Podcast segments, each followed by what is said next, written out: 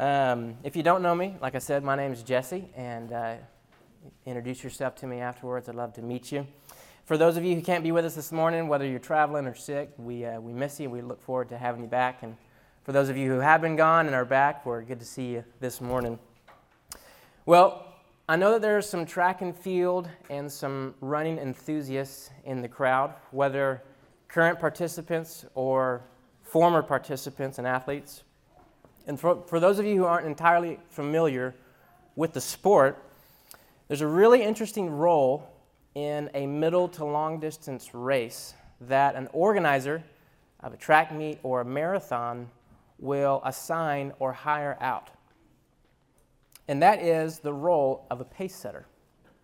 Now, ultimately, the purpose of this role is for a person who is an elite runner to run in a middle or long distance race in order to get the field of runners onto a competitive pace by leading them on a predetermined time interval in order to get the best times out of the runners and so that no unfair methods can be used by the other runners. But here's the really interesting part about a pace setter the pace setter seldom finishes the race that they start. If you've ever seen a track meet on TV, maybe you're watching the 800 meter or the 1600 meter, the mile, and there's a guy way out in front, and you're like, oh, this guy's a shoe in to win. And then all of a sudden, they'll just step off the track into the infield. And their purpose, their sole purpose, was to set a pace for something greater to come behind them. That's a pace setter. In Matthew chapter 3, which is where we'll be today, so if you have your Bible, turn there, we are introduced to the New Testament's pace setter, John the Baptist. He's going to go out ahead of Jesus' ministry. He's going to set a tempo for what's to come in Matthew and the rest of our New Testament. And as the weeks go by in this gospel, just like a pace setter, we're going to see him step aside for something greater to come behind him. Now, we're going to cover the entirety of chapter 3, which means we're going to move pretty quickly. So, buckle in and let's examine this glorious text that we have today. Would you pray with me? Father in heaven, we love you, and we love that we are loved by you. We love that your word is plain, it is clear, understandable. Just like Jeremy said in the opening words, I pray that our hearts would be prepared, which is what John came to do to prepare hearts. As we see the first words of Jesus as an adult, um, as we see different groups in this text, I pray that we would just be prepared, that we would leave changed, and that we would be ready for your kingdom. I pray this in Jesus' name. Amen. Read verse 1 with me. In those days, John the Baptist came preaching in the wilderness of Judea. Now, I want to focus really quick. I'm going to try and set some context, a foundation or a basis those first three words of your first verse, it says, in those days.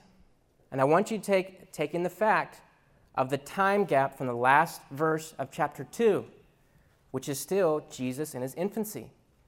And now it says, in those days, John the Baptist came preaching, and we're about to see Jesus as an adult. So we have a 27 to a 30 year gap from the last verse of chapter 2 to the first verse of chapter 3. So, what does he mean by in those days? Well, Let's give context to it. Think of what the Jewish people have gone through in chapter 2 murmurings of a new born king, a son of David. Herod the Great feels threatened by it, and he sets out to murder any boy two years or under in Bethlehem.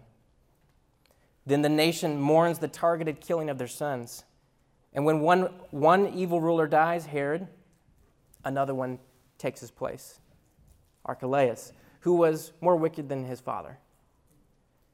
And this is indicative of what the Israelites have been through in the last 400 years.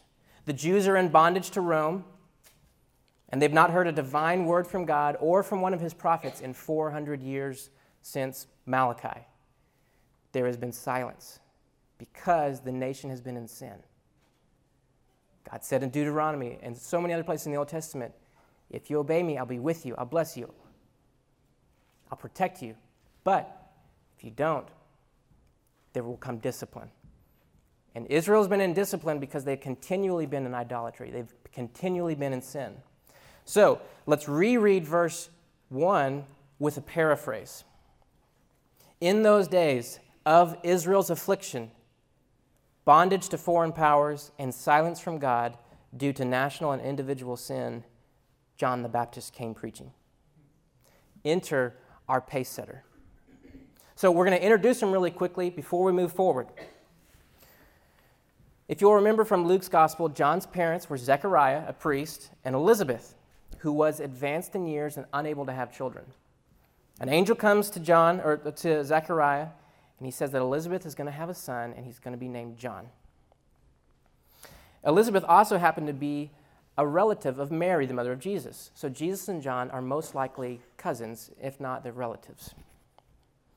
And the, this event that we're going to see of John preaching in the wilderness and the subsequent baptism of Jesus is recorded or referred to in all four gospel accounts because it's very pivotal, marking the beginning of Jesus' public appearance. This is the first time that we see him as an adult. So the stage has been set and the curtain is drawn. Let's go to verse 2. We're going to see the message that John brings. Repent for the kingdom of heaven is at hand. Now, to repent can simply be defined as a change of direction or a change of mind, away from something else and toward something else. So, away from one thing and toward another. That is what it is to repent. So, let, us say in a moment of weakness, you eat a huge amount of Jack in the Box. Afterwards, you're filled with deep and sincere regret. As you should. The next time an urge comes of, I want some 99 cent tacos, and you feel that urge come, you repent, you change your direction away from the drive through line and to your own pantry. You repent from that and you go to something else. That is what it is to repent. So he's calling on all who hear to turn away from their sin and go to something else. Why? What are the grounds for it? The grounds for his call to repentance is that God's kingdom the kingdom of heaven, which is just another way of seeing, saying the kingdom of God, is imminently close. Now, if you read Psalm 2, if you go home today and you read Psalm 2, you'll get an idea of why this is a frightening thing for a Jew to hear. Because in Psalm 2, if you're on bad terms with God or his appointed Messiah, his appointed Messiah just utterly destroys all of his enemies. And that kingdom, John says, is at hand. It is drawing near. So, repent. Do not be an enemy of God. Hebrews says it is a fearful thing to fall into the hands of the living God. And this is something that I, sometimes that we need to bring into focus that scripture is clear that if God's enemies continually and absolutely refuse his calls to mercy, that he utterly destroys his enemies one day or another, whether it's after a hundred years or after a day, God destroys his enemies. So John says, repent. The kingdom of God is coming. Well, let's see how John would have been, John the Baptist himself would have been understood by his Jewish peers. Let's read verses 3 and 4. For this is he, John the Baptist, of who it was spoken by the prophet Isaiah when he said, the voice of one crying in the wilderness, Prepare the way of the Lord, make his path straight. Now, when John wore a garment of camel's hair, now John wore a garment of camel's hair and a leather belt around his waist, and his food was wild locusts and honey. Now, there is a lot under this that a contemporary Jew of the first century would have understood that we kind of have to draw out. Now, based on a vast amount of writings from the prophets in the Old Testament, the Jews were waiting for what is called the day of the Lord. In this day, God would return to make judgment among his enemies through his appointed Messiah. He would pour out his, his spirit to his people and give them peace and blessing by his presence. All of those events were to be preceded by a messenger or a voice. In, in Isaiah 40, verse 3, is a prophetic role of who that voice would be. He would be crying out in the wilderness. And what is he doing? He's preparing the way of the Lord. God is coming, and so is his kingdom. Now, the messenger's purpose was to prepare the hearts of the people to be ready for God's return. And this is John's role. He's the pace setter. Luke's gospel tells us that John's parents were told by an angel before John's birth exactly what he would accomplish. And this is from Malachi, referenced in Luke 1. He will turn many of the children of Israel to the Lord their God. And he, John the Baptist, will go before him in the spirit and power of Elijah to turn the hearts of the fathers to the children and the disobedient to the wisdom of the just. Here it is to make ready for the Lord a people prepared. He's a pace setter and he's getting people up to speed so that he can step aside as something greater comes behind him. John's gospel in the first chapter lets us know that John the Baptist understood that he fulfilled this role. Pharisees ask him, Who are you? We need to give an answer to those who sent us. So, what does John say about himself? He says, I am the voice of one crying out in the wilderness, make straight the way of the Lord, as the prophet Isaiah said. And he quotes the passage from Isaiah in verse 3. He knows who he was, his parents knew who he was, and now all of these murmurings start going around, and the content of what John the Baptist is preaching that he's in the wilderness, which is where Isaiah says this voice is going to come from, and now there's anticipation growing. There's expectation. It's building.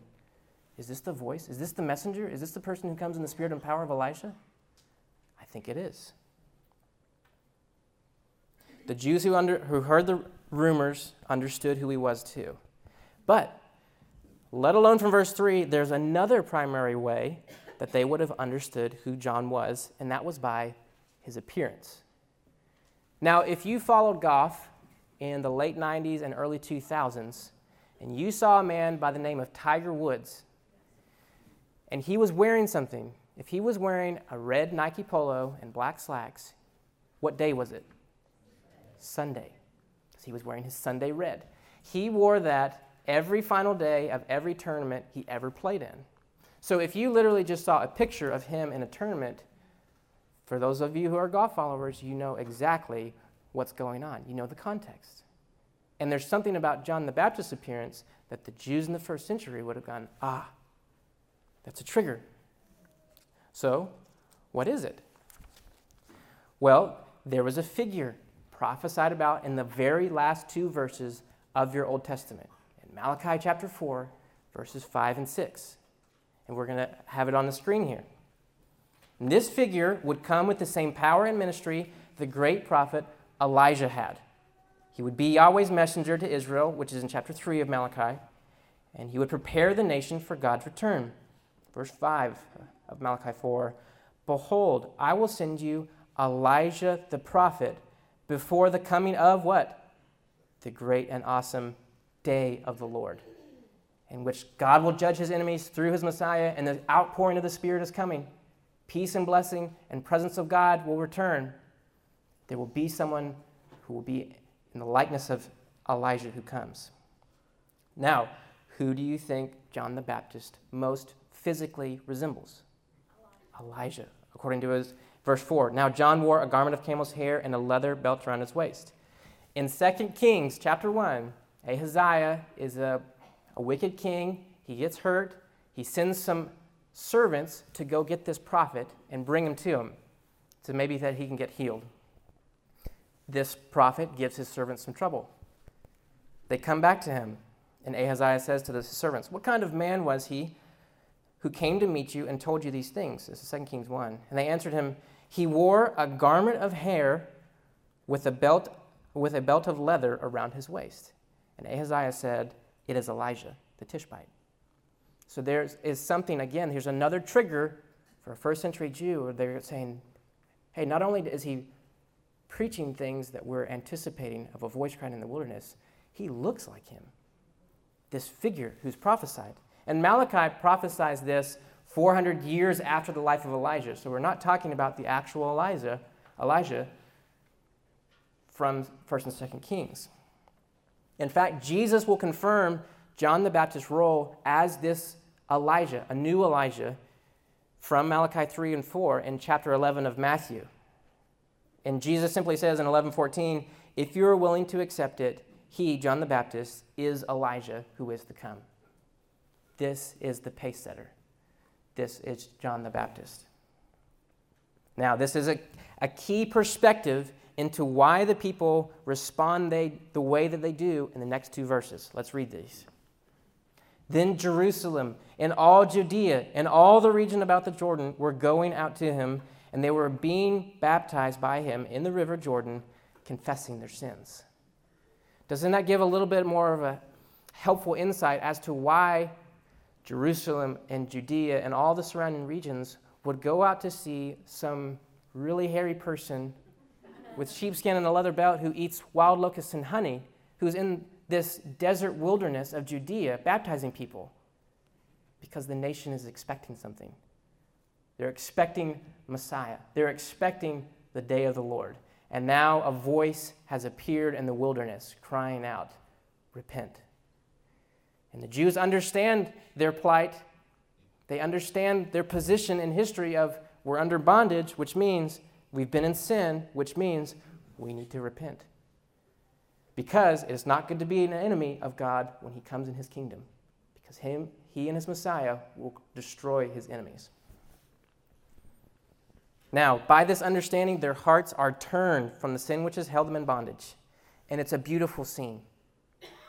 Imagine half of Denton going to Hickory Creek in Argyle, confessing sins, being baptized. This is what I have done. This is what I have done. This is what I will do. Can you imagine the stirring in Denton and how beautiful this would be? A revival. We, the first song that we sang this morning, Revive Us Again.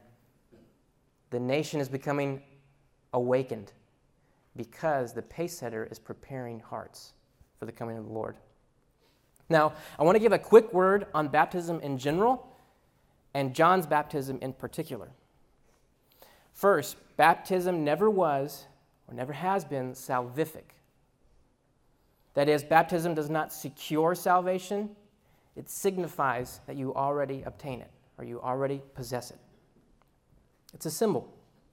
Paul says to the Corinthians, Christ did not send me to baptize, but to preach the gospel. And he distinguishes the two baptism and gospel.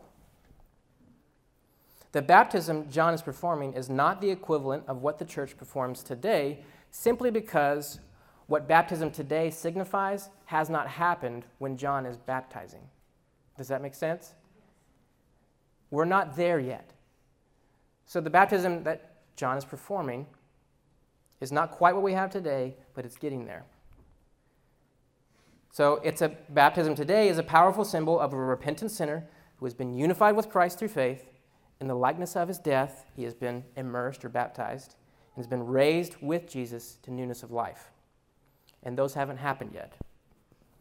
So commentators note that what's most likely going on here is a new way of publicly identifying with God's people by repentance and the confession of sin as the kingdom of heaven draws near. It's a new way to publicly identify yourself with, I am among God's people. Repentance and confession of the sin as they're being baptized. And here are a few things a first century Jew is anticipating while they're being baptized. The Messiah is coming. The day of the Lord is near. Freedom from bondage is imminent.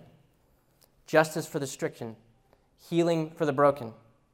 Peace and righteousness are on the way judgment of the wicked, and the pouring out of God's Spirit. And is all of that going to be fulfilled? It is, but in a way that's so much grander and more than they could have or we could have ever imagined. But not all who heard this voice are going to respond in the same way. Look at the first half of verse 7, and we're going to see the response of the religious, whereas we just saw the response of the repentant. But when he, John the Baptist, saw many of the Pharisees and Sadducees coming to his baptism, he said to them, Now we're going to hold right there. We'll see two new groups arrive on the scene the Pharisees and the Sadducees. And we'll learn more about them as we get further into Matthew, but let's do a short introduction into who these people were. And then the first thing to note that's curious about Matthew mentioning them arriving together is that these two groups do not like each other. They do not get along. The Pharisees were about personal piety, which had gone deep into legalism and hypocrisy. They did not like Rome or its rulers. They didn't like Julius Caesar, and they didn't like Herod the Great. They believed in a Messiah and the resurrection of the dead, and for these reasons, they tended to have a little bit more popularity than the next group. The Sadducees did not believe in a resurrection, that there was no life after death, that your soul was annihilated. And they denied spiritual realities of angels, demons, and miracles, which is why the Sadducees are sad, you see. They were as political of a group as they were religious, and so they remained friendly with Rome and its rulers. Now, do you remember in chapter 2 when Herod the Great hears the rumor of a new son of David who's going to be a king of the Jews? Who comes to him to give him counsel and an apathetic response as to where this king will be born? Priests. And you know who made up most of the priests? Sadducees. So they're friendly with Rome and they're apathetic to a Messiah because they don't believe in him. They don't believe in a resurrection. So it's interesting that Matthew puts them both arriving at this baptism of confession of sin together. So, what gives? Why are they mentioned here? If there's one thing they did have in common, is that they liked control of a claim. That is, who's getting praise, who's getting recognition. And the realities that John is preaching is an immediate and absolute threat to the established order of things for these religious elite. It's a threat to them. And they most likely arrived to investigate a religious happening that wasn't under either of their sanctions. So they're coming here to see, they're sniffing it out to see what's going on. And the ESV is helpful by translating they are coming to his baptism, where if you have, I think if you have an NASB, it'll say for. The word there is epi, which is normally translated to, rather than for, which is normally gar. So they are coming to his baptism. The NIV is more helpful in, in translating it. They were coming to where he was baptizing. And this is in opposition to the people in verses 5 and 6 who are coming and they're getting baptized. They're coming for his baptism. And it's in opposition to Jesus in verse 13, where it says Jesus was coming to be baptized. There's intention with his coming to John. Now, these, among others, are the reasons that John gives them a stern response whenever they arrive on the scene. Because the religious leaders of Israel, responsible for shepherding God's people, have closed their hearts. The, the switch is off. John has come to prepare hearts, and their hearts are closed because they're just coming to investigate religious happening that wasn't under their sanction because they are only concerned with appearance and position. And here's a quick note on the location of John's ministry. So in verse 3, where does the voice cry out from? The wilderness, not the temple. The temple is where God's specific presence was meant to be, which indicates if it's coming from the wilderness, God is not there. He is not in the temple. What does Jesus say later in the gospel? You have, my father's house was meant to be a house of prayer, but you have made it a den of robbers. So, in this den of robbers, God says, I'm going to take my presence. And you have 400 years of silence. And now his presence is coming back, and not from where the religious rulers, the religious elite are at, are headquartered from. It's coming from the wilderness. In student ministry, I used to be in student ministry for years, and uh, we used to have a phrase that we would give to incoming leaders. And it was just a thing of cautioning them of the influence that they have over young people. And we would say, What you do in moderation, students will do in excess. So be cautious. What you do in moderation, students will do in excess. As the leader goes, so go the people. And now the rulers and the religious elite of Israel are about to get a stern warning. James 3 says, Not many of you teacher, not many of you brothers should become teachers because we will inquire a stricter judgment. Now, John's response to this group of people. He saw them coming to his baptism. He said to them, You brood of vipers, who warned you to flee from the wrath to come? Bear fruit in keeping with repentance. Now, one commentator notes that brood here likely indicates or can be translated lineage. So you could say, you could reread it by John saying, You sons of vipers, children of serpents. And for people who know their Old Testament really well, do you think having the indication of them being called sons of serpents would sit very well? It would not sit very well. Likely, there would be an, an objection in their mind that would come up, and which is what we get in verses 9 and 10. But they don't get to say it, John outruns them. And do not presume to say to yourselves, We have Abraham as our father. For I tell you, God is able from these stones to raise up children for Abraham. Even now the axe is laid to the root of the trees. Every tree, therefore, that does not bear good fruit is cut down and is thrown into the fire. Their objection will be this they were born into a covenant relationship with God simply by being ethnic sons of Abraham. And they, by that, do not need to repent or be afraid of any coming judgment because I'm born into the seed of Abraham. So I have all of his promises by birth.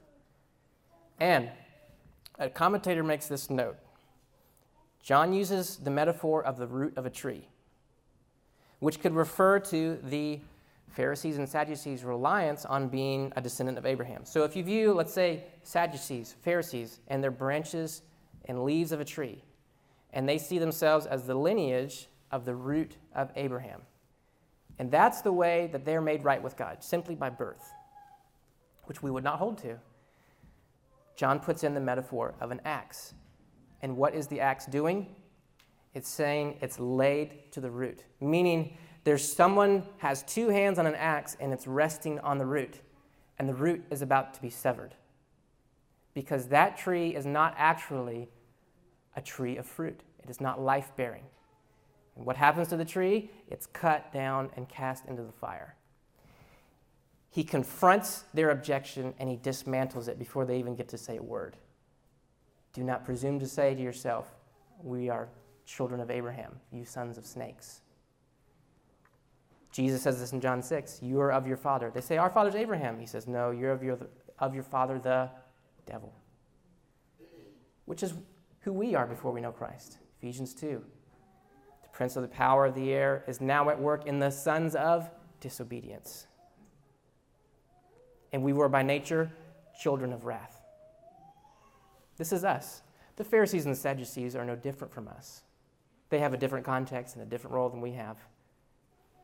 But we need a new life. We need a new righteousness. We need a new root.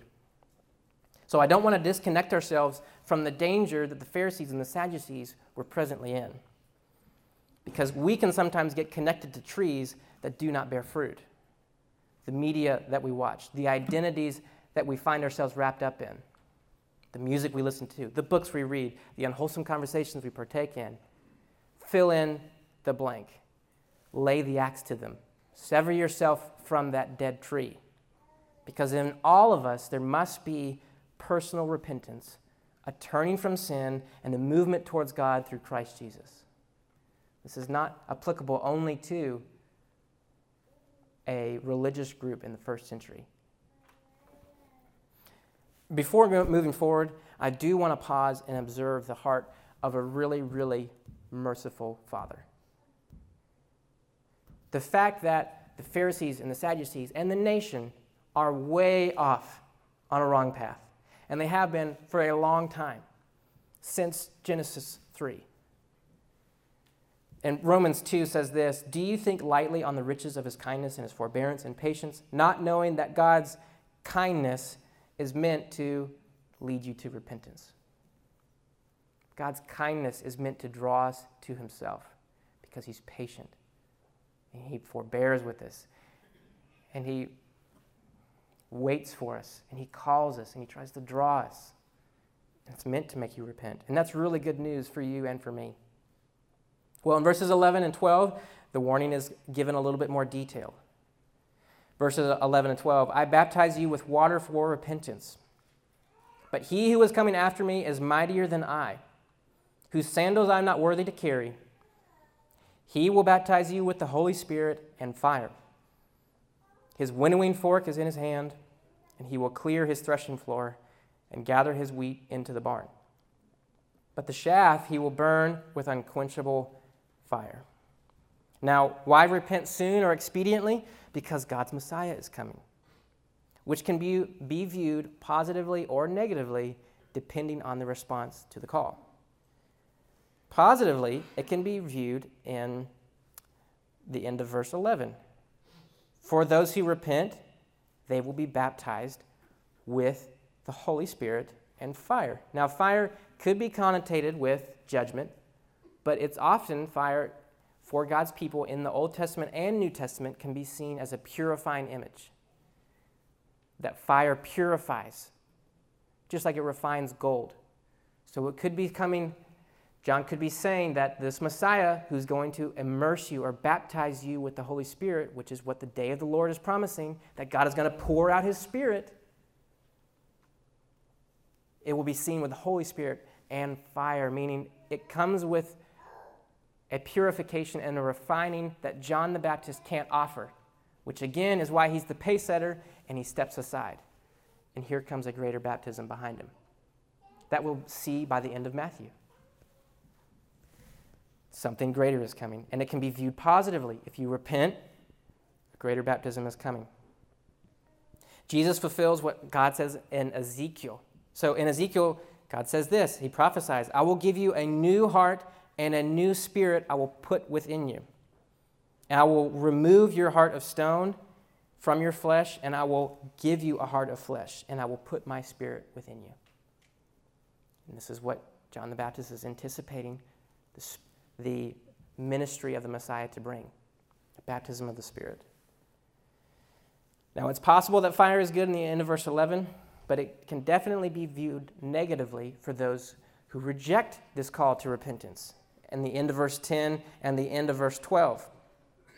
Because that type of fire is definitely going to be negative. The image in verse 10 is this is a dead tree that you are a part of, and this tree is getting cut down and thrown into a fire. The other view is this is going to be wheat, and what a wheat farmer would do when it's time to harvest their wheat, they would get a pitchfork or a winnowing fork, and you throw wheat up into the air. The usable portion is heavy, and it, the kernels fall straight back down. The chaff, which is the unusable portion, will blow aside.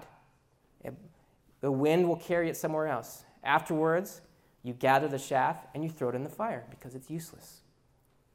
The useful part, which falls down, is brought up, gathered up, and is kept safe for use in the barn. So he's saying, if you don't repent, you're the tree. If you don't repent, you're the chaff. If you repent, you're safe in the barn from God's coming judgment. And you get the outpouring of the Spirit as God makes amends with his enemies. Now, as all this is going on, while they're having this unrivaled expectation, while there's this heightened sense of emotion, as John the Baptist is kind of laying into religious leaders of his time, in perfect timing, you have the first few words of verse 13. Then Jesus came from Galilee. Here comes the Messiah. Let's read it. Then Jesus came from Galilee to the Jordan to John to be baptized with intention by him. John would have prevented him, saying, I need to be baptized by you, and do you come to me? Jesus answered him and said, Let it be so for now, for thus it is fitting for us to fulfill all righteousness. These are the first words that we're going to see Jesus as an adult speak in Matthew. And they're already in regard to the fulfillment of righteousness. Now, both John and Jesus acknowledge that Jesus does not need this baptism because it's a baptism of repentance. Does Jesus need to repent of anything? He does not. So John says, This isn't fitting. So why does Jesus insist? Two reasons. First, Jesus authenticates John's ministry as the voice of one crying in the wilderness, as a messenger, as Elijah, by taking John's baptism. And then he's going to advance John's ministry. So in chapter 4, verse 17, Jesus begins publicly preaching, and he says, Repent, for the kingdom of heaven is at hand. And he picks right up where John leaves off. The pace setter sets aside, and the greater thing comes behind him. But John the Baptist, or Jesus, picks the baton from John and carries it right along. He's authenticating and he's advancing John the Baptist's ministry because John the Baptist is preparing the people for the return of God. Second, the reason why Jesus' death on the cross is sufficient to atone for our sin is because Jesus took on himself that which was not his to carry our sin. Isaiah 53, talking about the suffering servant who will be Jesus. Surely he has borne our griefs, carried our sorrows. Verse 6 We will all like sheep, we all like sheep have gone astray, each to his own way, and the Lord has laid on him the iniquity of us all. 2 Corinthians 5 God made him, Jesus, who knew no sin, to become sin, so that we might become the righteousness of God in him. Later in Corinthians, it says, By Jesus' poverty, we have been made rich. Jesus has this baptism of repentance for us, for the nation, because only his will be sufficient. He's the spotless lamb. And when he is judged, he has done all fulfillment of righteousness for us, so that his death is eligible and able to pay for your sin.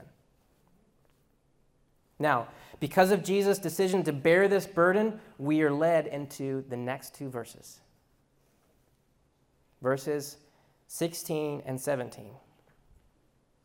And when Jesus was baptized, immediately he went up from the water, and behold, the heavens were opened to him. And he saw the Spirit of God descending like a dove and coming to rest on him. And behold, a voice from heaven said, This is my beloved Son, with whom I am well pleased. Now, again, for those of the people that were there in the audience, as they're seeing this scene unfold, let's give a little bit of backdrop into what they're hearing. And there's a passage from Isaiah, and I think we have it on the screen. In Isaiah 42 1, this is talking about Jesus, who will be a servant for the Lord. Behold, my servant, whom I uphold, my chosen one, in whom my soul delights, or is well pleased. I have put my spirit upon him, and he will bring forth justice to the nations. And the crowd see it, this event. The Messiah has come, the heavens have opened, the Spirit has come down upon him. A voice from heaven has said, This is my Son, which they're reminiscing from Psalm 2. You are my son, today I've begotten you. And there, after centuries, there he is. Behold the Lamb, like Zach said. There's our Messiah. The confirmation of the Father's seal of approval rests on him. And he comes out of the water, approved by God. And here's the really beautiful thing how have the voices changed from chapter 2. Go to chapter 2 in verse 18. This was after boys two and under were killed in Bethlehem. A voice was heard in Ramah, weeping and loud lamentation, Rachel weeping for her children. She refused to be comforted because they are no more. A voice of mourning. Because this tragedy is like so many others that the Jews have gone through in the past couple of hundred years. Chapter 3, verse 3, look at this. This was he who spoken by the prophet when he said, What? The voice of one crying in the wilderness. A voice of mourning. Now we have a voice of warning. And then at the end of chapter 3, in verse 17, the heavens open, and behold, a voice from heaven. The silence is broken. God has spoken again. The Messiah is coming. The day of the Lord and his kingdom are upon Israel. Judgment is at hand. The Spirit is poured out. Huge things are coming. And how did God break his silence? In Trinity. The Father speaks from heaven, the Son obeys his will, and the Spirit rests upon him. All of this glorious manifestation to begin the public ministry of Jesus, which brings about the kingdom of God, the kingdom of heaven which has come to earth. This is the king, coming kingdom. The Israelites wanted deliverance from bondage. Jesus will deliver from bondage of death. They wanted justice. Jesus will die for sin. They wanted a king. He will reign victorious in his resurrection. They wanted peace and blessing. Jesus himself is our peace. So, what do we want? All of the latter that Jesus provides. To live now in the realities that we will live in forever. That is what it is to prepare for the coming kingdom of heaven. To live now in the realities that we will live in forever, which is to love God and love one another. The gospel is never less than what we think, it is always more. Today, do you not know God as Savior? Repent, for the kingdom of heaven, which is Jesus, is at hand. Today, if you do know God as Savior, let us all say, Come quickly, Lord Jesus. Pray with me. Father in heaven, we ask for our hearts to be prepared, that if there be in us darkness that needs repentance, if there be in us sin that needs confession, corporate or individual, let us repent. For your kingdom has been inaugurated by the coming of Jesus, by his death and resurrection, and he stands at your right hand with all authority to judge. We are in a moment of mercy. We are in a stage of grace. Father, let us not presume upon your riches of kindness. Your kindness is meant to lead us to repentance. So, Father, might we dig through our hearts, might we search ourselves and find if there be any darkness that would separate us from you, that we would confess it, that we would draw near to you because your coming draws near to us. As we take communion, Father, I pray that we would examine our hearts, that we would proclaim the Lord's death and what he has accomplished for us. We pray it in Jesus' name. Amen.